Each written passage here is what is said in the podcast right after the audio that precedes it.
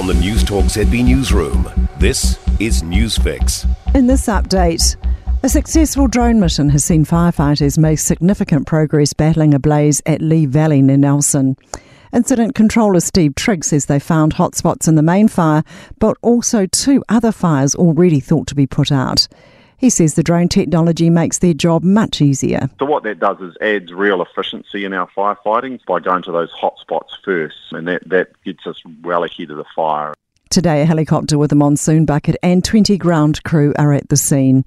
Fire crews are hoping to wrap up their response by Tuesday. The investigation is ongoing, but suspicious causes have been eliminated. Significant damage has been caused to a school playground in Bay of Plenty after what police believe was arson. Emergency services were called in the early hours of this morning to Kawerau South School. They are asking for anyone with information or CCTV footage to come forward. The Democrats are very much in damage control.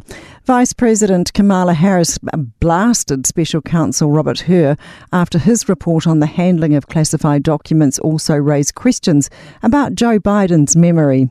The Vice President, who previously served as Attorney General of California, has raised questions about the findings. So, the way that the President's demeanor in that report was characterized could not be more wrong on the facts, and clearly politically motivated. Police have arrested a man after a spate of car break ins across the Kapiti coast. A search warrant following his arrest has also revealed a substantial amount of stolen property. The 34 year old faces six charges of theft and four charges relating to fraudulent use of a victim's bank cards. He's due to appear at Porirua District Court on Tuesday and a fan has reportedly got into labour during Pink's opening show Down Under. The singer stopped performing in Sydney last night as concert goers waved from the crowd.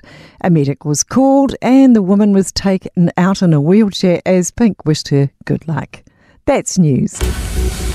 In sport, winger Macca Springer and Levi Aumua have bagged two tries each in the Crusaders' 31 14 preseason win over the Bristol Bears at Ashton Gate. Halfback Noah Hotham also scored in the final minutes. Prince Harry has mocked American football by comparing it to rugby in a tongue in cheek appearance at the NFL Honours Ceremony. The Duke of Sussex has handed the Walter Payton Man of the Year award to Pittsburgh Steelers defensive lineman Cameron Heyward just a day after visiting his cancer stricken father King Charles III in the UK. Harry's taken the opportunity to poke fun at the Americans. I really love how you, uh, you stole rugby from us and, and you made it your own. Instead of passing it backwards, just pass it forwards. Why not wear pads and a helmet? That's sport. I'm Sandy Hodge.